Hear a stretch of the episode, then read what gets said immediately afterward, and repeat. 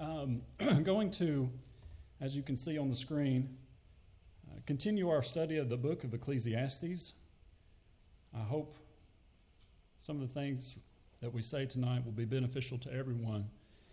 Uh, our study finds us tonight uh, now in chapter 6.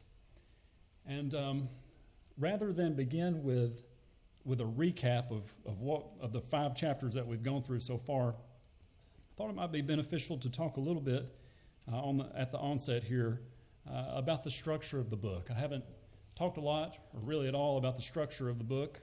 And um, understanding the structure uh, or the framework of the book is absolutely crucial to understanding the book in and of itself.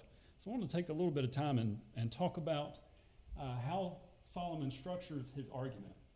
If you've read through, and I hope you have, but if you've read through uh, the book of Ecclesiastes, you may have noticed that Solomon seems to waffle uh, between times of depressing emptiness and times of contentment and happiness.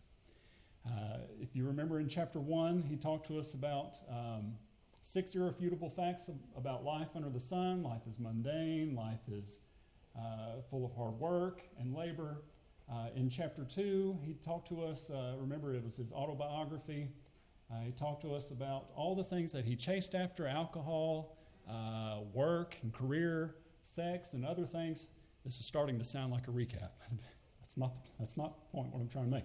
But in chapter 2, verses uh, 17 uh, through 18, he says, after telling us about all these things that he chased after, he says, Therefore, I hated life because the work that was done under the sun was distressing to me for all his vanity and grasping for the wind. Then I hated all my labor in which I toiled under the sun. Pretty deep thing for somebody in the Bible to say, I hated life. But after all the things that he chased after apart from God, that's the conclusion that he came to. He said, I hated life. Again, not something that you expect to read in the Bible. But then just a few verses later in chapter 3, in chapter 3 verses 11 through 13, he says, He has made everything beautiful in its time. And then in verse 12, I know that nothing is better for them than to, than to rejoice and to do good in their lives, and also that every man should eat and drink and enjoy the good of all his labor. It is the gift of God. So he was down in the dumps. He seemingly has come back out of it. Uh, and then just a few verses later, again in chapter 4, which we skipped, but in chapter 4, verses 2 uh, through 3, he says, uh, he's, he's just got through talking about how evil mankind is uh, and how depressing it is to watch man's inhumanity toward man. He says, Therefore, I praise the dead who are already dead more than the living who are still alive, yet Better than both is he who never existed, who has never seen the evil work that is done under the sun. Better than, better than both is he who has never lived. Again, here we are again, down in the dumps. Um, but then again, we climb back out of it. Um, not before we get through, or, or ch- chapter 5, verses 16 through 17. This is what we studied last time. He's talking about a man who uh, accumulated much wealth, but through some misfortune, he, he lost all of it. And he says, All his days he also eats in darkness. He has much sorrow and sickness and anger. But then again, just a couple verses later, chapter 5, verses 18 through 20, he says, uh, just paraphrasing or skipping uh, a little bit, he says, As for every man to whom God has given riches and wealth and given him power to eat of it, to receive his heritage and rejoice in his labor, this is the gift of God. For he will not dwell unduly on the days of his life, because God keeps him busy with the joys of his heart. So, again, seemingly, if you read through the book, Solomon takes us through what seems like a, a roller coaster of emotion. At one minute, he, he's going through times of, of depressing emptiness, and then just a few verses later, uh, he's popped out of it and he's it seems like the, sh- the shadow of God has fallen across his path, and he, uh, again, he pops out of it and he says, Well, life really can be enjoyed because it is a gift from God. So, again, kind of hard to, if you read through it, hard to understand a little bit, hard to make sense of. I think uh, as we study uh, the book of Ecclesiastes, it must be remembered that the preacher is presenting us two different perspectives of life. He's presenting us two different perspectives of life. First and foremost, he's presenting the perspective under the sun. These are all these times of depressing emptiness that we, that we read just a moment ago. Under the sun, remember, it, was, it is mentioned some 30 times in this book. And when he says under the sun, that is life lived without God. Under the sun means life lived without a practical faith in God, or life lived by purely earthly standards of human perceptions unaided by the Word of God and faith. Um, again, this is these times of depressing emptiness. This is life under the sun. This is life lived without God. And he's comparing it to life above the sun. He doesn't ever say above the sun in the book, but above the sun, uh, this other perspective that he's trying to bring us as his readers to uh, above the sun would be God centered and a divine perspective of, of life directed, uh, directed by God's word. So, again, as we study through the book, we have to remember that he's presenting two different perspectives of life. And whatever statement you come across, you can put them, you can put a statement into one of these two boxes. And it has to be remembered uh, uh, as, we, as we go through uh, the book. Well, I guess that would bring up the question why the mingled pattern? Why the up and the down? Why, why, the, why the mingled pattern um, throughout, this, uh, throughout this text? A couple of points here uh, from this is Ron Quarter's uh, commentary on the book of Ecclesiastes. If you don't have it, I would highly recommend it.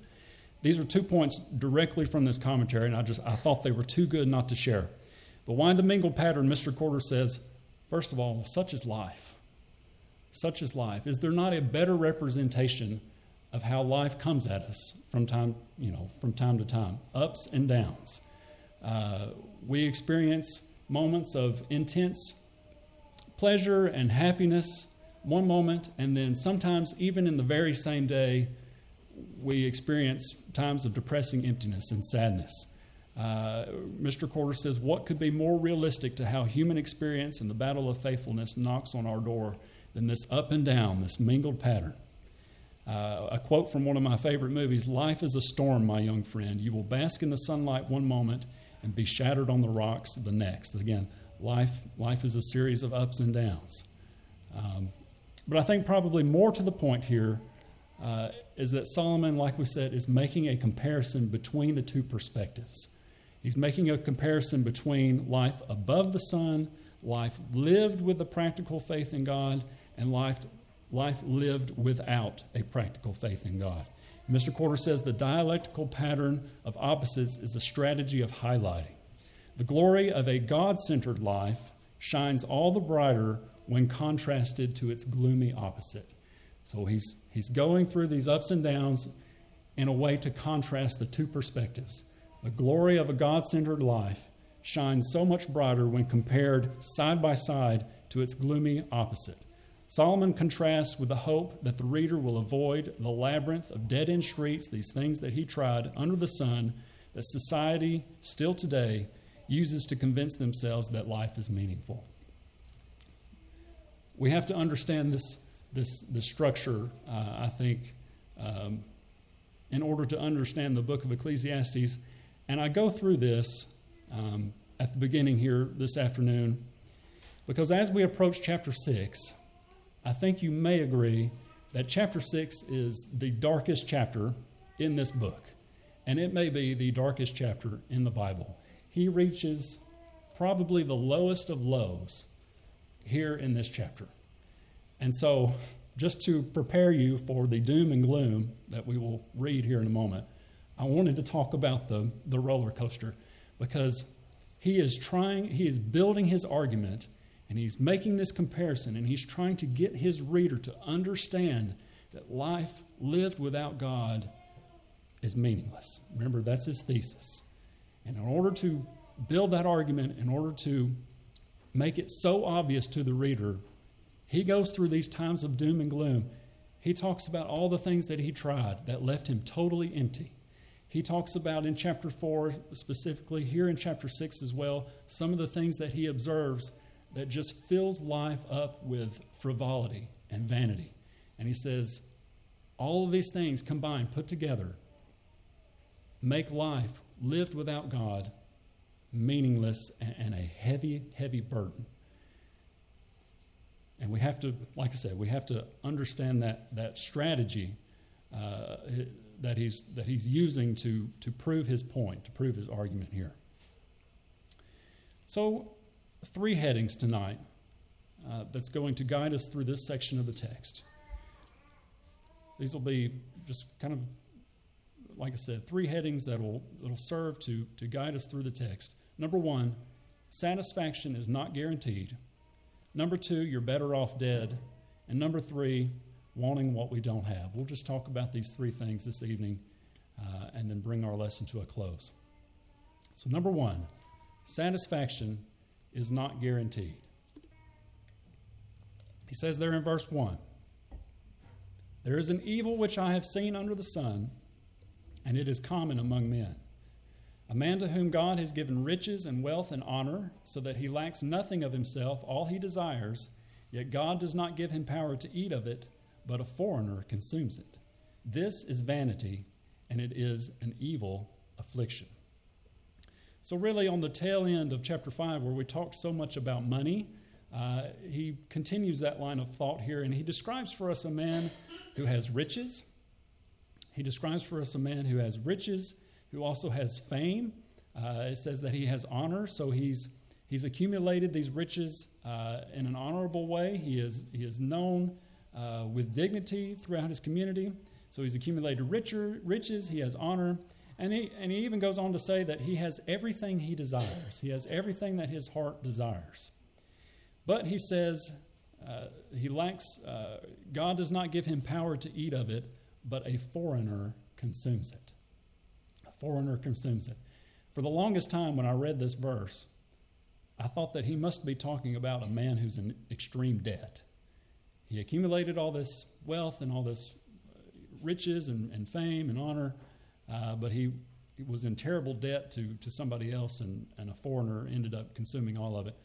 Uh, and that may be um, that may be an explanation here, but I think probably what is more to Solomon's point is here's a man who who has worked hard his whole life, who has accumulated wealth, he's accumulated riches, uh, he's done it in an honorable way, and yet through some happenstance, whether it be sickness or a, a tragic accident, death perhaps, he's just simply unable to enjoy it. Uh, he's spent all this time in preparation. He's got his retirement set up. He's, he's saved um, diligently his whole life, ready to retire. Now he's retired. Day two of retirement, he dies and he's not able to enjoy all the work that he's, that he's worked uh, so hard and, and, all the, the security that he's worked so hard to, uh, to accumulate. I think that's the picture of the man here. And, and, and Solomon says this is common among men. Uh, this is something that happens more often than, than you might think. And so I think the point here is even though one may amass fame and fortune, life is unpredictable. Even though one may amass fame and fortune, life is unpredictable and one is not guaranteed to enjoy them. You may work hard your entire life, you may save, save, save, and prepare for, you know, try to put aside as whatever to, to uh, in order to, to gain security for yourself at a later date. But all of that hard work and all that planning and all that preparation is no guarantee that you're ever going to see the fruits of it. He says that is it is vanity and it is an evil affliction. That satisfaction is not guaranteed. We may go through all the planning and all the hard work, but still life is unpredictable. We have very little control and our satisfaction of these things is not guaranteed. The person that I think about when I when I read these verses is Kobe Bryant. Kobe Bryant is not he's not a personal hero of mine, but um, you know, when I was a kid playing basketball uh, at, I don't know, 10, 11, 12 years old, um, 25 years ago, um, I wore Kobe Bryant's number when I was a kid playing basketball. All of us wanted to be like Kobe Bryant. He was the man. Uh, in the post Michael Jordan era, it was Kobe Bryant. We all wanted to be like Kobe Bryant. And so I wore his number. And again, he was the man. Well, he retired, I believe it was back in 2016. And of course, you all remember, um, most likely in 2020, just four years into retirement. Uh, you know, he and his daughter uh, were on a trip and uh, their helicopter crashed and he died. And again, here is a man that he worked hard. Of course, he had a lot of talent and he heaped up wealth and riches and honor so that he lacked nothing that, uh, that he desired. Yet, even he could not guarantee, none of these things were a guarantee that he was going to be able to enjoy it. He enjoyed it for a little while, I'm sure. But he too perished. And again, it is, it is vanity and it is an evil affliction. It is common among men. People who gather up wealth and riches, it, it is no guarantee that you're going to enjoy it.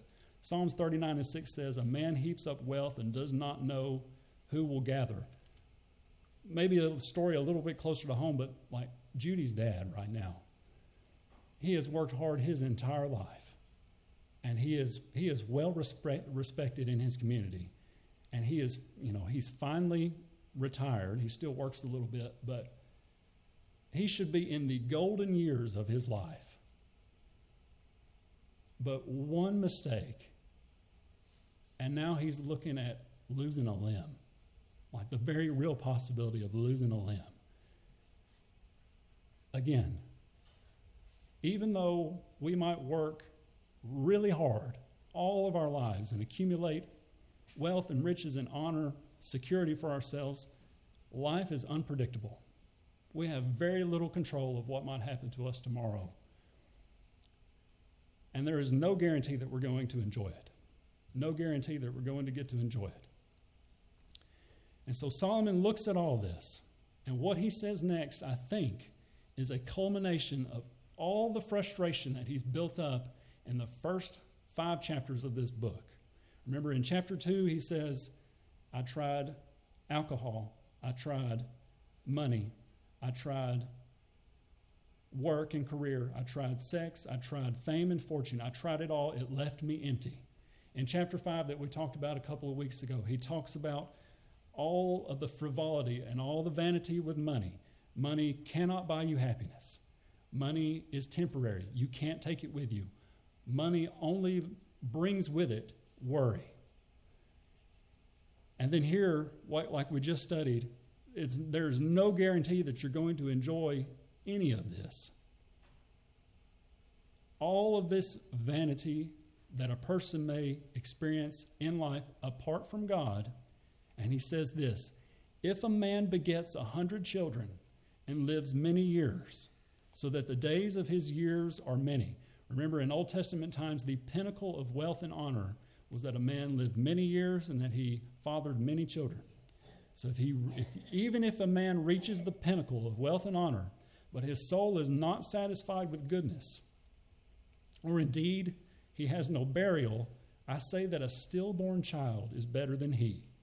For it comes in vanity and departs in darkness, and its name is covered with darkness. Though it has not seen the sun or known anything, this has more rest than that man. Even if he lives a thousand years twice, but has not seen goodness, do not all go to one place.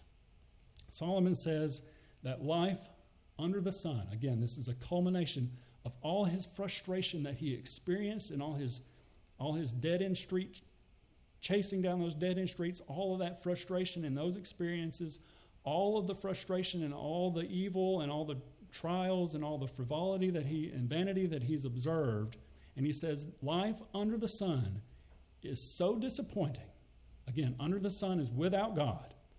Life without God is so disappointing, you're better off dead. You're just simply better off dead. I tried to warn you. I know this, this is a low. Um, and specifically, he says that a, a person who, who uh, does not see goodness or whose soul is not satisfied, presumably there's, there's a piece spiritually missing um, in a person that doesn't have God in his life. And so he says, better to have never lived at all than to experience life without God with all the trials and frivolity. This is why I, I know this is dark, but this is why I love the book of Ecclesiastes because it is a total reality gut check. Ecclesiastes asks the hard questions that, that people are so afraid to ask today. So many people in our culture live their lives and fill their lives up with noise and distractions with they try to fill it up with money with possessions with sex with travel you name it. Try to fill their lives up with distractions in order to distract themselves from this fact that they know deep down in their souls to be true that life lived without God in the end is meaningless. In the end is meaningless. And even if you enjoy some, some percentage of happiness apart from God, death is the great equalizer. Listen to what he says. Uh, I'm going to skip a little bit to verse 8. For what more has the wise man than the fool? What does the poor man have? Who knows how to walk before the living? He says, it doesn't matter, like, it doesn't matter if you've worked and worked and worked and made yourself rich and enjoyed it a little bit. What's the difference between you and the poor man? You're both going to die. And he says, it doesn't matter if you study and study and study and become wise.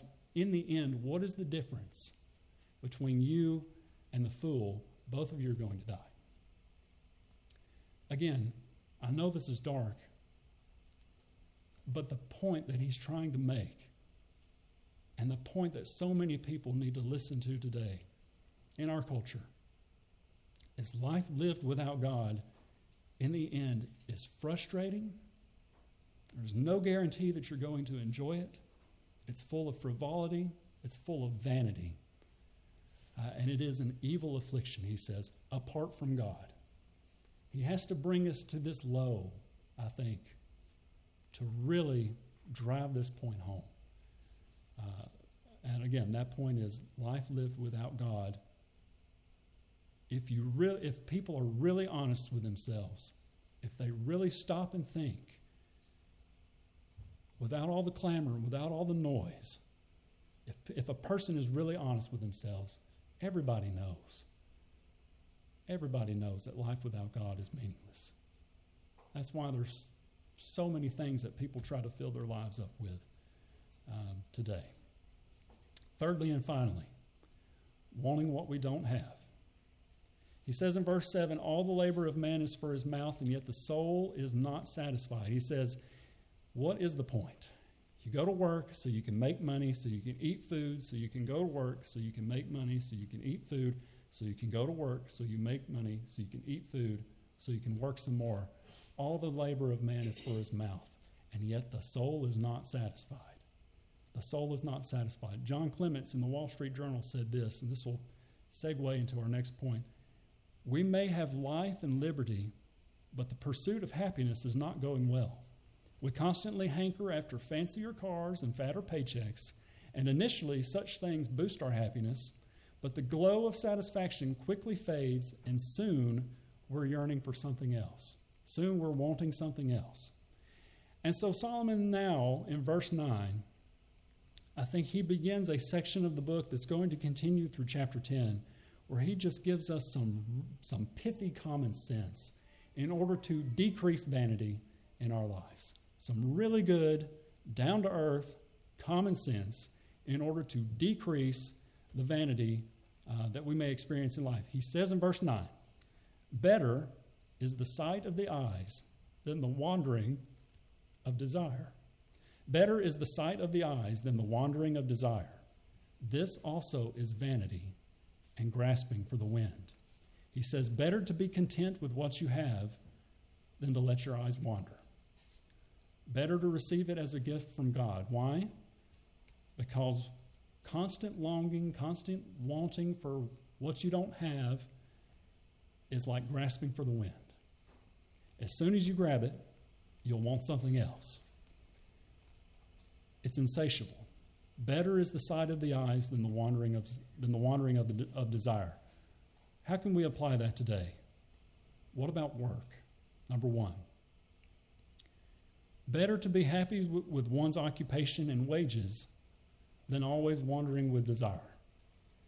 Better to be content with one's occupation and your paycheck than to always be dissatisfied and always wanting for a little more money, a little more money, a little more money.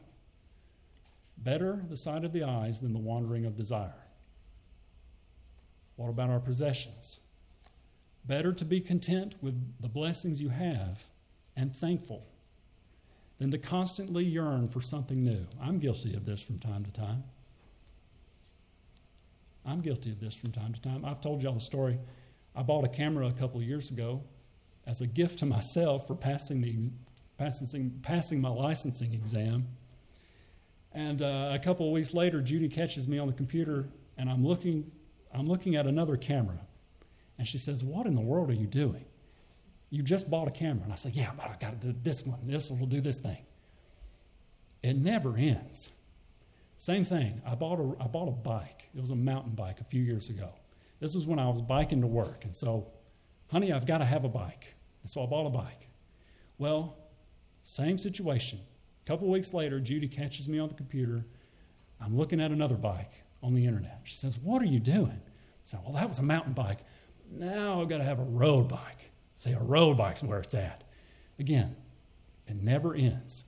As soon as, if you get caught into the, in that line of thinking, if you're always desiring, always wanting, and never content, um, you'll always be, dis, be dissatisfied because life is an insatiable appetite. Better to be content with the blessings you have than constantly yearn for something new. Thirdly, what about our marriages? I have to be careful with my wording here because I don't want it to sound like better to be content with the old ball and chain than to. That's, that's not the point. But better to keep your heart at home than to have wandering eyes. Better to keep your heart at home than to have wandering eyes. Again, the wandering of desire. Better, the, better is the sight of the eyes than the wandering of desire. Don't always be looking around wanting something else. Don't always be looking around wanting a, wanting a fatter paycheck. Be content with what you have. Don't always be looking around wanting some a new bike or a new camera or whatever. Be content with what you have. Don't better to keep your heart at home than to have wandering eyes as far as our marriages go as well. We have to stop thinking that something out there can provide lasting happiness because his point throughout this book is that there's nothing out there that can provide lasting fulfillment. That's a big theme in the book. In conclusion, chapters 1 through 6, he talks to us at length about why life lived without God is meaningless. And again, I was fully intent on skipping this chapter because I know it's dark, but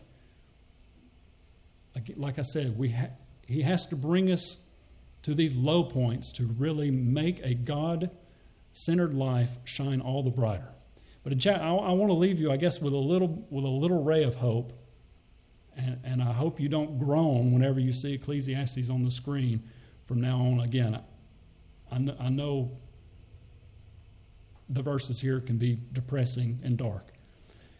But in chapter 7 through 10, they're beautiful chapters.